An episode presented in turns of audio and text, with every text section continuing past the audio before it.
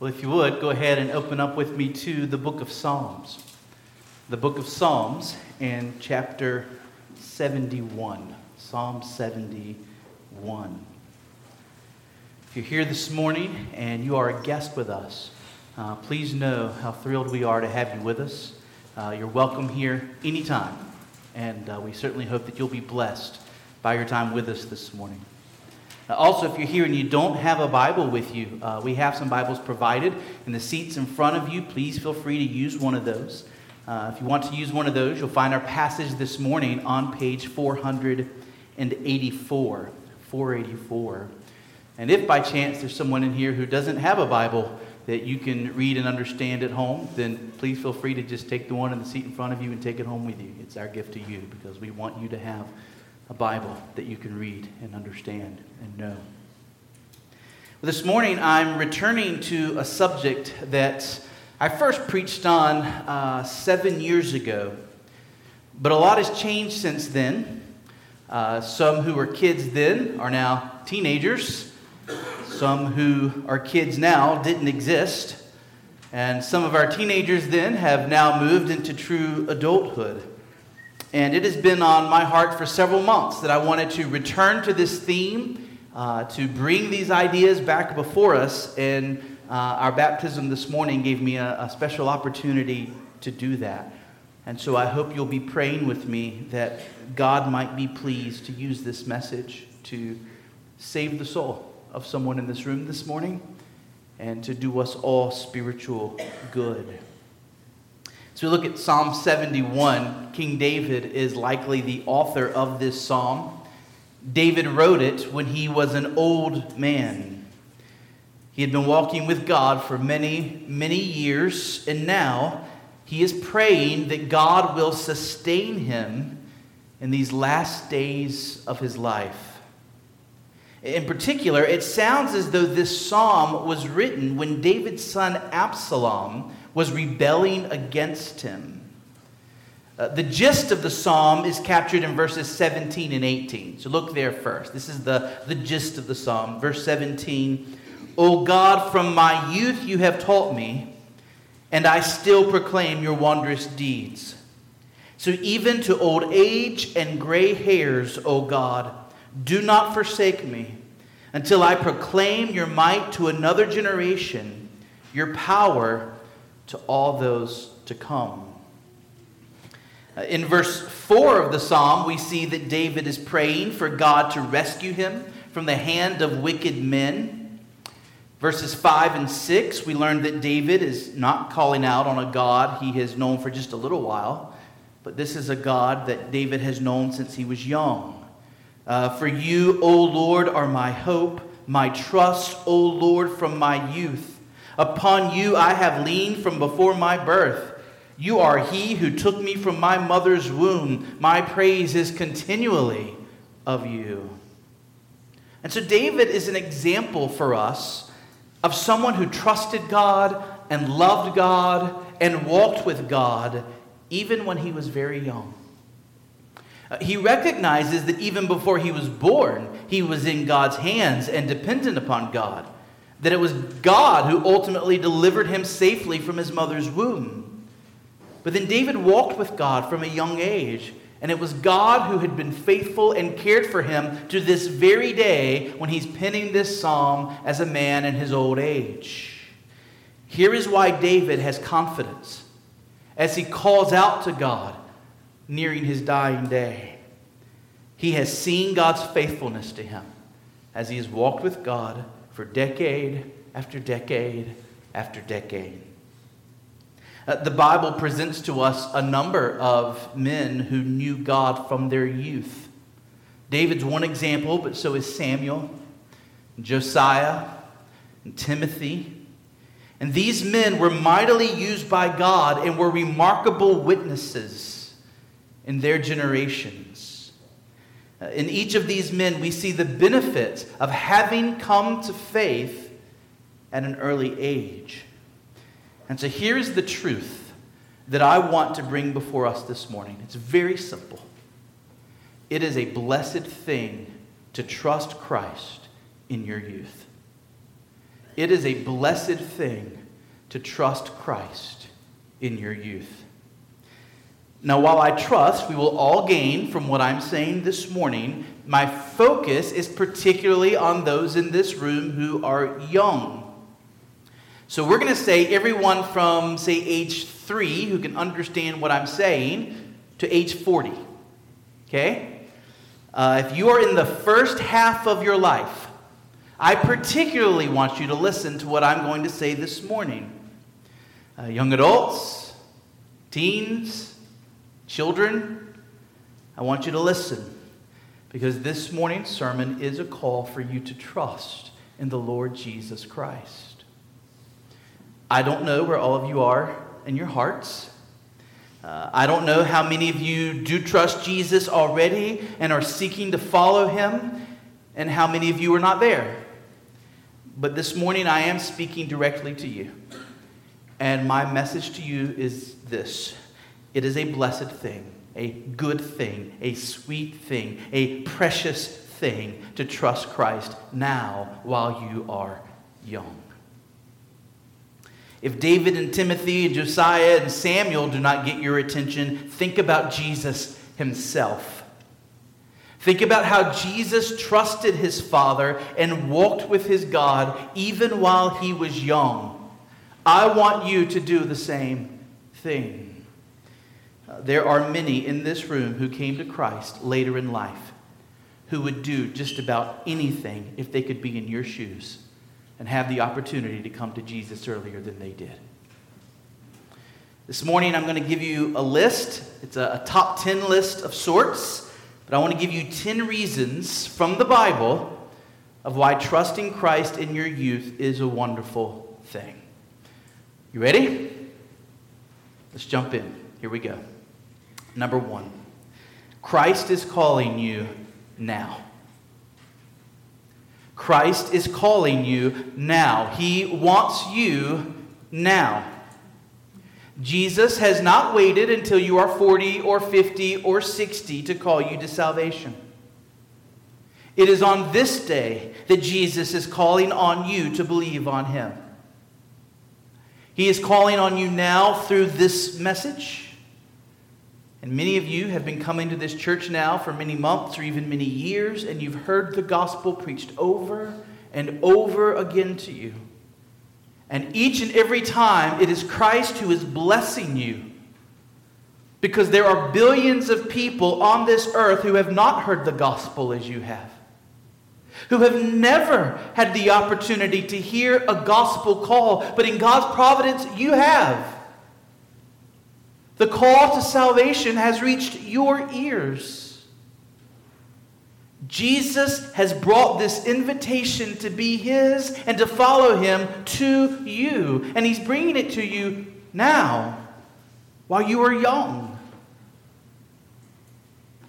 Imagine a man coming to a young lady, wanting her to be his wife. And he says to her, I've made every arrangement for us to be married. I desire to lead you and to guide you, to protect you and provide for you. I want to cherish you. I want to nurture you. I love you deeply. Take my hand. Follow me. Be mine. Now imagine the young lady looking at that man and saying, Yes, I will be yours. But let me wait a few decades first. Let me chase after other things first. Let me spend these younger years of my life pursuing other things. I'm glad you love me. I'm glad you want me to be yours. Maybe when I'm 40, maybe when I'm 50, maybe when I'm 60, then I'll be your wife. But what would you think of such a response? And yet, is that how many respond to Christ? Yes, I'll, I'll be a Christian one day. Not yet, not today. And yet he's calling you now. Number two, this issue is the most important that you will ever encounter in your life. In life, there are two roads that are set before you. There is the road of trusting Jesus and following him, and that road leads to eternal life. And there is the road of following your own heart and doing what you desire, which leads to eternal death. And the most important decision you will ever make is which road you will take. And don't think for a moment that you can say, I'll wait till I'm older and then I'll decide. You're already deciding. You've already decided. Every moment of every day, you are choosing either to follow Christ and trust Him or to not, and to follow your own heart on the path that leads to destruction. It is sheer grace that Christ is giving you an opportunity now to turn away from your sins, to turn your back on the path you've been walking, and to hop onto the path that leads to heaven. It is unwise to put off or neglect something that is this important. How many people die every year because they have a pain in their chest or some ailment in their body and they refuse to deal with it? They don't want to go see a doctor. They don't want the uncomfortable experience of being poked and probed, and so their cancer or their heart disease or whatever it is, it goes unchecked and they die. And how many more are there who know deep down that something is wrong with their soul? You know deep down that you are not in good standing with God, but you just don't want to deal with the issue. You would rather ignore it. You would rather keep your mind dwelling on lesser things, passing things, rather than deal with this crucial matter. And yet, the great physician of your soul is calling you. He has a diagnosis for your problem. It's called sin. He has a prognosis for your problem. God's righteous wrath is going to come upon you. But he also has a prescription for your problem. It's called applying his blood to your soul. All you have to do is turn to Him, trust Him, stop living your life your own way, trust that He loves you more than you love yourself. He's smarter than you, He's wiser than you, and He cares for you deeply. And so submit yourself to Him and follow Him. And His blood will be applied to you, and you will be right with God. Don't neglect the great physician of your soul. Number three. Heaven and hell are realities. This isn't a game we're playing. Heaven is real. Hell is real. If you're not a Christian, do you understand what is ahead of you? Have you come to feel your sin before a holy, holy, holy God? Why would you not be weeping? Why would you not be willing to do absolutely anything to escape the horrors of hell? Would it help if you could hear the screams of those who are in agony already? Would it help if you could feel something of their suffering? Jesus has spoken in the most clear terms. Jesus spoke of those who would be cast into hell. He talked about it as a place of weeping and gnashing of teeth. I don't like thinking about it. I don't like bringing that to you, but I am a messenger. Jesus talked more about hell than any other subject. Which means it must be really, really important to think about. Do you understand that that is the future ahead of you because of your sin if you will not repent? Not because God is a wicked God, but because God is a good God and we are wicked. Number four, your future is not guaranteed. That is, there is no guarantee that you will be alive this evening. There is no guarantee that you will be alive tomorrow. Christ is calling you to follow him now. So let's, let's try another picture. Imagine that you're in a locked room, it's an empty room. You cannot get out. And slowly, little by little, the temperature is increasing. And each and every moment that you stay in that room, it gets hotter and hotter. And you know if you stay in that room, you will die. There is a voice on the other side of the door, the voice of Christ. And he says, Dear sinner, I have unlocked the door. Come out to me and be saved. Come out to me. What in the world would make you stay in that room? What in the world would make you say, Let me stay here a while longer. When I'm ready, I'll come to you? What if you wait too long? Young people, are you waiting to come to Christ? And if so, why? You know the story of the frog in the pot. You put a frog in boiling water and he'll jump out, but put the frog in cool water. Slowly increase the heat. He'll stay in until he dies. In the same way, the Gospel of John says that all people who are not trusting Christ are already under condemnation. This moment, dear unbeliever, you are already under the wrath of God. And every moment that you stay outside of Christ in your room of blindness and darkness, you come a step closer to the wrath of a holy God being poured out upon you in hell. Don't stay separated from Christ. Don't be foolish. The mercies of God.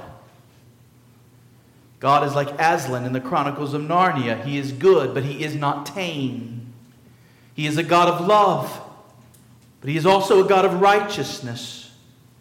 And at some point, the cup of your sins will be filled to the brim, and God's patience with you will end, and hell will begin. So don't put this off. Your future is not guaranteed. You don't know when your day of death will come. I was talking to my family on the way here this morning about Charlotte Fox. Charlotte Fox, one of the, the leading female mountain climbers in the world. She had climbed Mount Everest, she had climbed the seven summits, she had just turned 61, and in the last two years, she had climbed two more mountains that were over 8,000 meters in elevation. Past week, she had a party at her house where they were planning their next climb, and she slipped down her stairs and died. You just don't know. You don't know. And so don't presume. Repent while you can. Turn to Christ while you can. Number five, refusing to trust Christ when you are young makes it harder to trust Him when you are older. Do you know that? That refusing to trust Christ when you are young makes it harder to trust Him when you're older? Because every day you live apart from Christ, refusing to follow Him, you are living in sin. You're sinning all the time because Romans 14 says whatever does not proceed from faith is sin, and it's not having faith that makes you an unbeliever. And so everything you're doing in the eyes of God is ultimately sin. And sin hardens the heart, sin calluses the conscience, sin makes you less tender to the things that matter most. Every day of unbelief is another day which walks you further down the path that leads you further away from Jesus. Young people, surely you have seen that the older people get, especially if they're not mature Christians, the more they tend to become stubborn and set in their ways.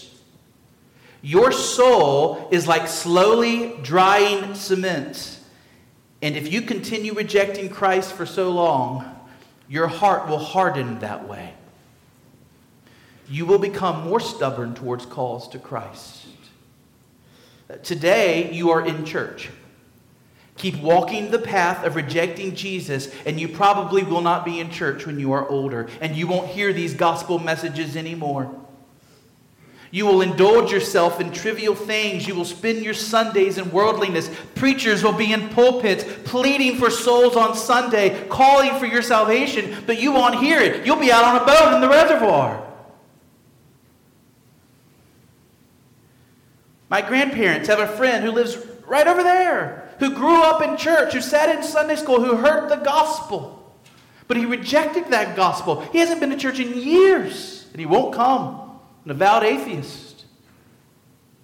He hardened in his unbelief.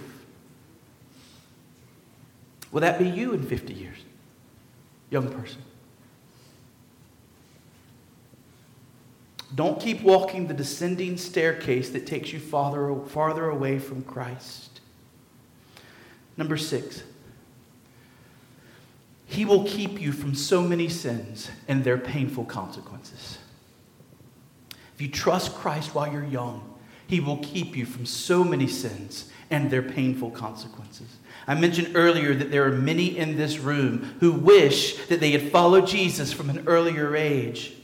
That's because when we follow Jesus and we pay attention to his word and we submit our hearts to what he says, it is well for us. Jesus is not a shabby shepherd. Jesus is not an incompetent shepherd. He is a good shepherd. Choosing to go another way, to do what you want to do instead of what Christ says, that leads to painful consequences. Do you just say whatever comes to your mind and think there won't be consequences? People will get hurt, will do great harm. Do you think you can indulge in the stuff of this world, things that are immoral, and it won't affect you? If you continue to pollute your heart and mind, you will become a pollution to everyone in your life. Do you think you can hang around whoever you want to hang around and there not be consequences? Get too involved with ungodly people and you will find yourself committing sins that at one time you thought you would never commit. Maybe, young person, you sit in this room this morning and you think, I would never get involved in sexual immorality. Or maybe you're a young person and you think, I will never give myself to drunkenness. I will never have a vulgar mouth. I will never be one of those hateful, bitter people that walk around with that evil attitude. But, folks, how do you get there? How did people who struggle with these things get to that point? They just followed their hearts. They did what they wanted to do instead of trusting Christ. These things will hurt you, these are landmines that will destroy you. By God's grace, there are some in this room who did come to know Jesus while they were young. And though they certainly had their share of sins, thankfully, Jesus also spared them from many others. Because they were praying, because they were reading their Bible and learning the truth while they were young, they didn't indulge in some of the painful things that their friends did. Because Jesus had won their hearts, they refused to participate in certain sins, and God spared them those consequences. Young people, you can be spared from so much misery if you will just hear this and take it seriously. Number seven, you can be of great use to Christ right now while you are young. We live in a culture that more or less cultivates immaturity. The television shows for young people, the music, the overall culture of adolescence, it is pervaded by immaturity and irresponsibility. Young people are wasting their lives on who likes who and what's cool and what's not, and everybody wants to be unique and yet fit in, to be special and yet to be part of a clique but not everyone. Because actually, there are a few rare young people who have found all that they need in Christ. And while their peers are wasting their lives on teenage foolishness, these special young folks are living radically for Jesus and seeking to change the world. I learned something back in the days when I was a youth minister. I learned that even sixth, seventh, and eighth graders can get a glimpse of the glory of God and begin to care about important things deeply.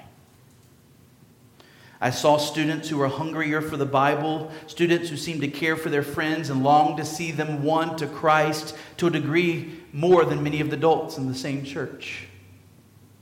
Some of these students would stay up way longer than they probably should have, talking about end times and Calvinism and theology, but also how to make a difference in the world for Jesus.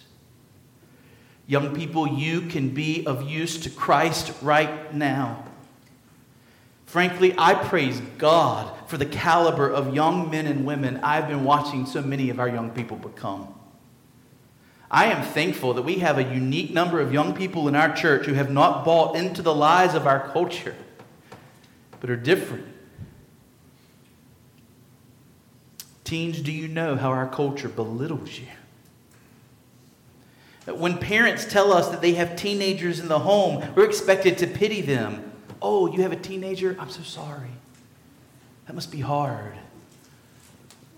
We're supposed to assume that all teenagers have a rebellious anger that must be expressed.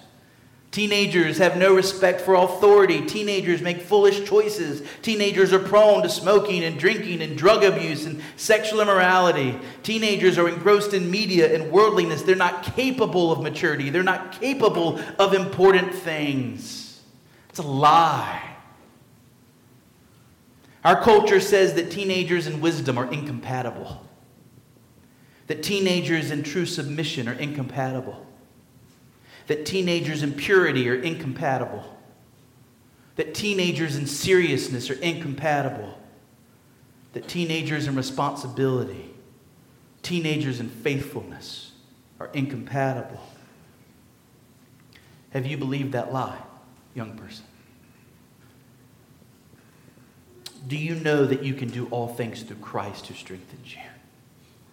that you don't have to be like so many around you in our culture. Um, we talked about this before. I'll just remind you of some of these truths from the past.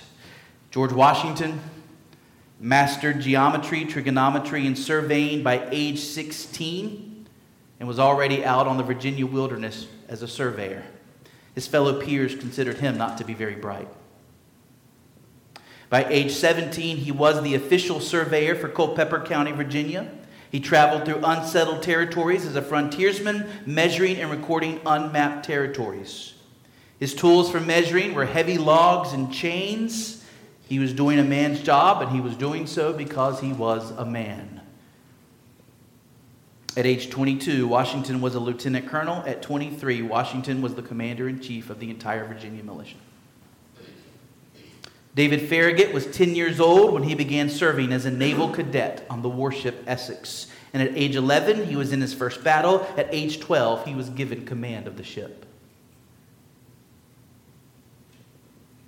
Clara Barton, founder of the American Red Cross, began training as a nurse at age 11, took her first nursing position at age 14. Uh, Louis Braille, who was blind, invented the first Braille system of reading at age 12. Mozart started composing at age seven. Andrew Jackson was fighting for America's independence at 14. Davy Crockett started exploring the frontier at age 12. Audie Murphy won 33 combat and other service decorations, all before he turned 20. 33 combat and service decorations for fighting before he turned 20. John Newton was sailing slave ships with his father at age 11, a profession he would later repent of. John Owen graduated college at 16, earned his master's degree at 19, and that was not uncommon in his day. Age six, Henry Alford wrote a small book called The Travels of St. Paul. By age eight, he had penned a collection of Latin odes. Not long after turning nine, he compiled a history of the Jews. At age 10, he produced a series of sermons called Looking Unto Jesus. So the youth of the past were fighting battles and writing books and making music and coming up with inventions and exploring the frontier. Many of them held jobs in society and were treated as adults and not as children. Adults in this room. Compared to these I've mentioned, you might be thinking that our young people seem rather immature today. Can I suggest it's not mainly their fault? We are the ones who tell our teenagers, if you put your mind to it, you can do anything. And then we're amazed when they actually make their bed. Frederick Heer, a historian, writes about what life was like around the year 1800. He says around 1800, young people of both sexes could reckon on being considered adults as soon as the outward signs of puberty made their appearance. Girls were of marriageable age at 15. Boys could join the Prussian army as officers at age 15. Among the upper classes, entry to university or to their profession was possible at age 15. It is interesting that throughout most of history and still in many cultures today, young men and women married once they reached their teenage years. Many of these couples had multiple children that they were raising and caring for by age 20. Today, we think our teenagers are far too immature to handle marriage and parenting. And you're probably right, they are, but they're not too immature for biological reasons. They're immature because we have not expected them to rise to challenges. We have not equipped them to be young adults and to take responsibility. So, all of this is to say that teenagers who come to Christ can be different from what you see in the culture around you. That Christ has the power to equip you to achieve levels of maturity and responsibility and making a difference in this world that is beyond what probably we even expect or think is possible. Teens, if you come to Christ now while you are young, you can dream big and God can do things through you that are amazing.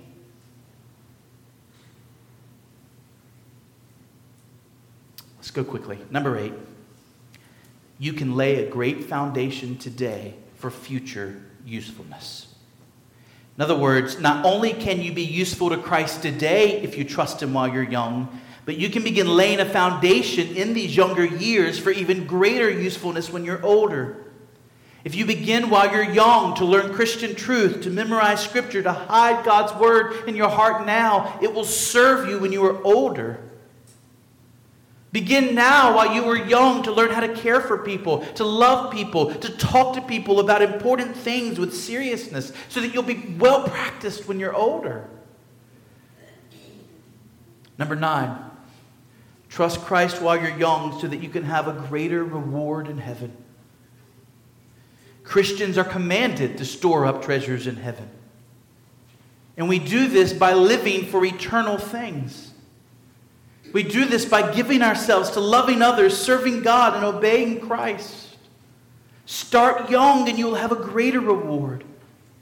Waste your youth on things that are passing and when you die, you'll have nothing from all of those wasted years. Spend your youth on things that matter. And when you die, the fruit of what you did in faith will last into eternity. And then finally, number 10. And this is really the whole point that David's making in Psalm 71. It is a great thing to die having walked with God for a lifetime. Young people, listen to this. It is a sweet, sweet thing to die, knowing that the God you are about to meet is the God you have walked with from your youth. David, in his old age, had an intimate relationship with God that had been developed over his whole life, beginning when he was young. Here is one friend who will always be with you. Here is a companion for your entire life. Christ will never leave you, Christ will never forsake you. Why not go to him now? Walk with him now. Talk to him now. Learn from him now. Be a companion to Christ now. You can spend the entire rest of your life with Christ, and when you die, the Savior that you are calling out to while you are on your deathbed to receive your Spirit, He will not be a stranger to you. He will be your precious Lord who you have walked with and known deeply for generations. It is a sweet, sweet thing. I hope you will consider it. And so, young people, here are 10 reasons why you should imitate David's example and trust Christ while you are young. Hear each one, let each one resound in your heart. And by grace, go to Christ today and resolve to trust Him and follow Him all the days of your life. Trust Christ now because it is a great thing to die having walked with God for a lifetime.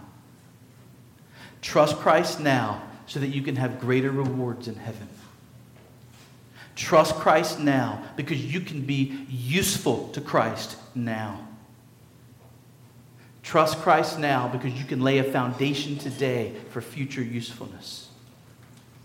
Trust Christ now because he will keep you from so many sins and their painful consequences. Trust Christ now because refusing to do so will make it harder to trust Him in the future. Trust Christ now because a future opportunity is not guaranteed. Trust Christ now because heaven and hell are realities. Trust Christ now because this is the most important issue you will ever encounter. And trust Christ now because he is calling you now. May every one of us run to Christ in faith and walk with him as our Lord and dearest friend. Amen? Amen.